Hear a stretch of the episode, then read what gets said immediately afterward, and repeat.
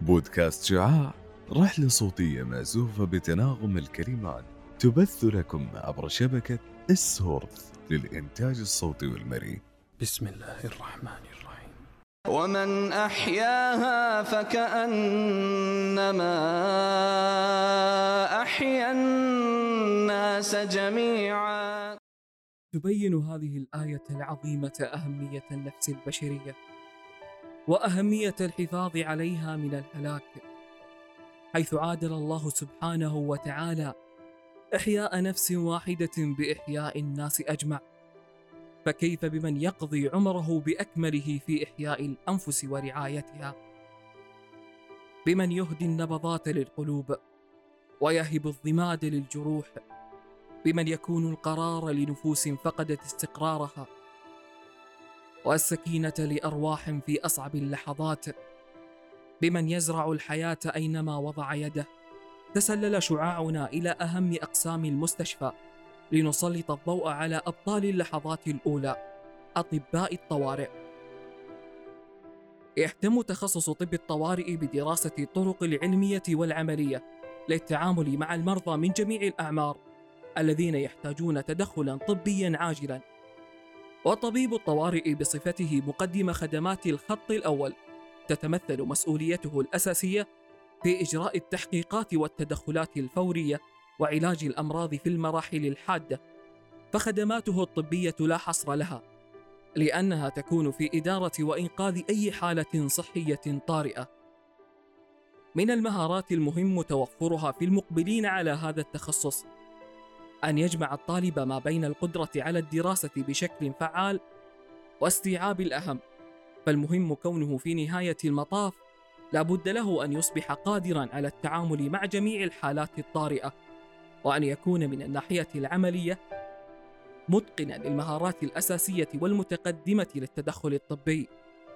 وفي الميدان الإسعافي يجب عليه امتلاك مهارات التعامل الصحيح ضمن فريق، والحكمة في اتخاذ القرارات الحاسمة في الوقت المناسب للمحافظة على الأرواح المسؤول عنها.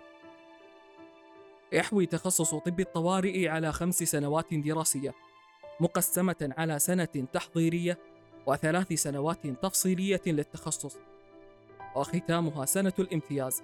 ويتم تدريس هذا التخصص ب 8 جامعات حكومية مثل جامعة الملك سعود بن عبد العزيز، جامعة الإمام عبد الرحمن بن فيصل، جامعة الملك فيصل، و3 كليات أهلية مثل كلية الأمير سلطان بن عبد العزيز للخدمات الطبية الطارئة.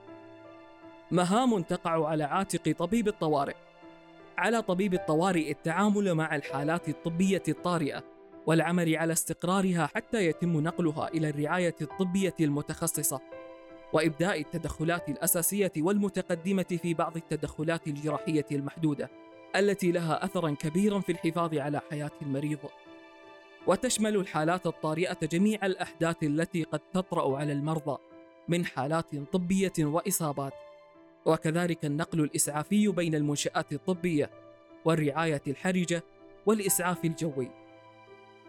إيجابيات وسلبيات تخصص طب الطوارئ.